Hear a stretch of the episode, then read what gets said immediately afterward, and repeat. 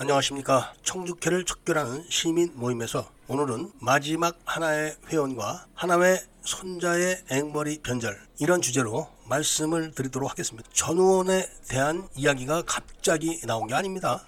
전 의원의 아버지인 전재영이가 박상아에게 비자금 수백억 원을 맡겼다가 그게 들통나는 바람에 전재영이가 노역을 산 적이 있습니다. 그때 하루 노역 일당이 400만 원씩이라고 해서 황제 노역이라는 말이 나왔던 겁니다. 그게 2016년이고 벌금액이 38억 원이었어요. 그때 400만 원씩 쳐서 965일을 노역을 했습니다.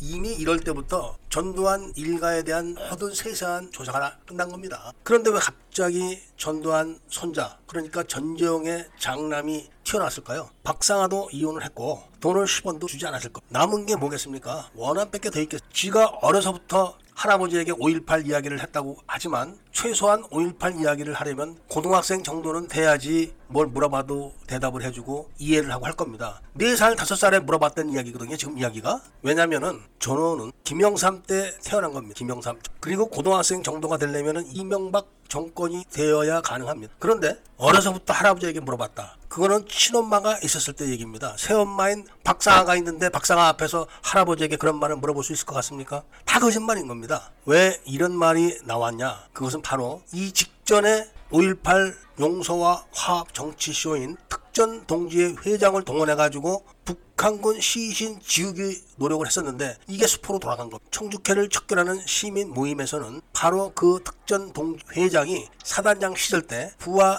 여군을 공간에서 2년간 강간을 했던 사실을 지적하고 또 처벌도 받지 않았습니다. 나 옷 벗게 하고 그걸로 끝낸 겁니다. 여자 부하 하사를 강간을 몇 년을 해놓고 못 벗으면 끝나는 게 형법에 있습니까? 그런 거 없습니다. 무조건 처벌을 받는 게 범입니다. 하나의 마지막 기스라고 해가지고 그런 재주를 부렸던 사람이 바로 특전 동지회 회장인 그때 본 모임에서는 물총 강도와 카빈 강도가 정치적으로 한다. 이런 주제로 여러 번 공격을 했었고 그리고 그 사람들은 5.18 때 광주에 가 있지도 않은 사람들입니다. 그리고 1여단 앞에서도 북한군 시신을 내놔라 이런 이른 시위를 했을 때 1여단에서는 경찰에 신고를 하기까지 했었습니다. 자신들의 선배가 북한군이 쏜 90mm 무반동 총에 의해 가지고 즉사를 한 사람이 몇 명 있었고 거기다 대전차 지뢰와 대인 지뢰 그리고 수류탄 수십 발을 던져가지고 8명이 현장에서 즉사를 하고 34명 이상이 구가 된 겁니다. 그랬는데 현장에 가보지도 않았던 사람들이 용서와 화해를 한다. 이렇게 나섰다가 문매를 맞은 거죠. 아무리 정권이 바뀌고 5.18 세력들이 득세를 한다고 해도 특전사 참전 용사들의 기백은 죽지는 않았을 겁니다. 그런데 그렇게 약발이 먹히지가 않고 계속 북한군 시신에 대한 수사 요구, 조사 요구를 해야 되니까 이거를 잠잠하게 하기 위해서 이번에는 하나의 손자인 전두환 손자를 동원한 겁니다. 북한군 시신이 나온 마당에 무슨 전두환이가 학살자가 되겠습니까? 그리고 그 북한군이 지만원 씨나 김대령이 이야기하는 것처럼 광주에서 화염병을 던지고 돌멩이를 던진 게 아니라 아예 한국군으로 편제가 돼서 한국군 군복을 입고 한국군 무기를 들고 한국군을 공격한 건데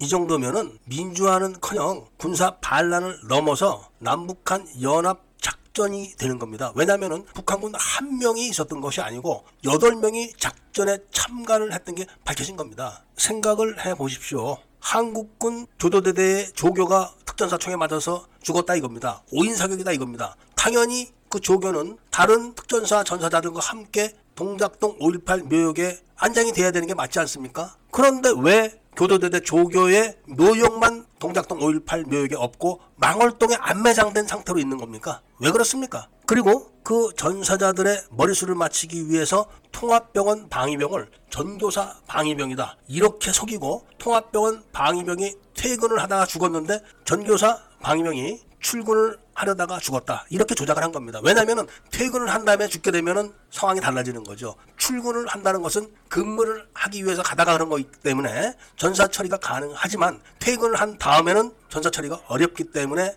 퇴근하다가 죽은 방위명을 출근을 하는 방위명으로 조작까지 한 겁니다. 왜 그랬을까요? 그리고 사실 통합병원 방위병이 죽은 날을 22일로 발표를 하고 있지만 22일에는 24단이 통합병원 수복 작전을 오후 5시 40분에 끝냈기 때문에 그 방위병원 통합병원 앞에서 오후 7시 40분에 죽을 수가 없습니다. 어찌되었던 간에 교도대대 조교가 공수부대 총에 맞아서 죽었으면은 당연히 동작동에 안장되는 게 맞는다고 모든 경찰관들도 수긍을 합니다. 그러니까 1인 시위를 할 때 주변에 경비 근무를 하던 경찰관들이 그렇게 다 인정을 한다는 겁니다. 경찰관들만 그러겠습니까? 초등학교 학생들한테 물어봐도 당연히 교도대대 조교가 작전 중에 죽었으면은 동작동 5.18 묘역에 안장되는 게 맞지 망월동에 안매장하는 게 맞겠냐? 당연히 아니라고 하겠죠. 그런데다가 전남 도청이 함락되고 다음 날인 28일 날 광주 전쟁으로 죽은 모든 사망자들을 다 거만을 할 때 방위병도 거만을 했습니다. 그런데 왜 교도대대 조교는 거만을 하지 않았을까요? 거만을 하지 않았다는 것은 안매장을 했다는 이야기가 되는 겁니다. 전두환 손자는 바로 이 질문에 대답을 해야 되는 겁니다. 왜 교도대대 조교가 죽었는데 동작동 5.18 묘역에 없고 당신이 가서 무릎 꿇고 쇼를 하는 그 망월동에 안 매장된 무연고 묘소에 있는가? 이거 대답을 빨리 해야 되는 겁니다. 그리고 나서 할아버지를 욕을 하든지 말든지 해야 될 겁니다. 이미 국민의힘 당원들 전체에게 일주일에 두세 번씩 이메일로 이거를 계속 보내고 있습니다. 단 한 명도 연락을 하지 않습니다. 5.18 진상규명조사위원회에서는 정식 접수된 민원을 조사를 하지 않기 위해서 온갖 수단과 방법을 동원해서 거짓말을 하다가 결국은 감사원에서 감사까지 들어가게 되니까 최종적으로 조사 거부를 한다는 내용을 통보를 했는데 교묘하게도 조사 거부를 한다는 이야기가 아니라 다른 사건에 병합시키겠다 이런 이야기로 말장난을 한 겁니다. 당연히 이러한 조치에 대해서 재판을 청구할 겁니다. 수천 가지 수백 가지 5.18 의혹을 다 제쳐놓고 딱 이 한 가지 북한군 시신 문제만 밝혀져도 5.18 민주화는 다 사기였다는 것이 밝혀지고 그리고 북한군을 한국군으로 편제시켜서 작전에 동원을 하고 북한군을 출동시키기 위해서 24단 작전 관할 지역을 교도대대 작전 관할 지역으로 변경해준 전교사의 조치까지 확인이 되기 때문에 관련자 모두는 전부 다 여적죄에 해당이 됩니다. 그러니까 5.18 유공자들 중에서 상당수가 여적죄로 처벌을 받게 되는 겁니다. 그들이 바로 한국군 군복과 배낭과 M16 소총까지 지급받은 모든 물증이 있습니다. 그리고 작전 중에 죽었다는 물증도 있고 그리고 그 시신이 동작동에 없다는 것을 동작동 5.18 묘지를 다 뒤져서 없다는 것을 영상으로 다 촬영을 해서 증거로 만들어 놓고 망월동에는 두 구의 무용고 시신이 남아있다는 광주시청의 담당 직원의 녹음까지 확보해 놨습니다. 이런 진실을 사기를 쳐서 막을 수는 없을 겁니다. 시간은 좀 걸리지만 꼭 밝혀질 겁니다. 그리고 밝혀지는 그날에는 관련자들은 전원 수천 명이 됐든 수만 명이 됐든 모두 다 여적죄로 처벌을 시킬 겁니다.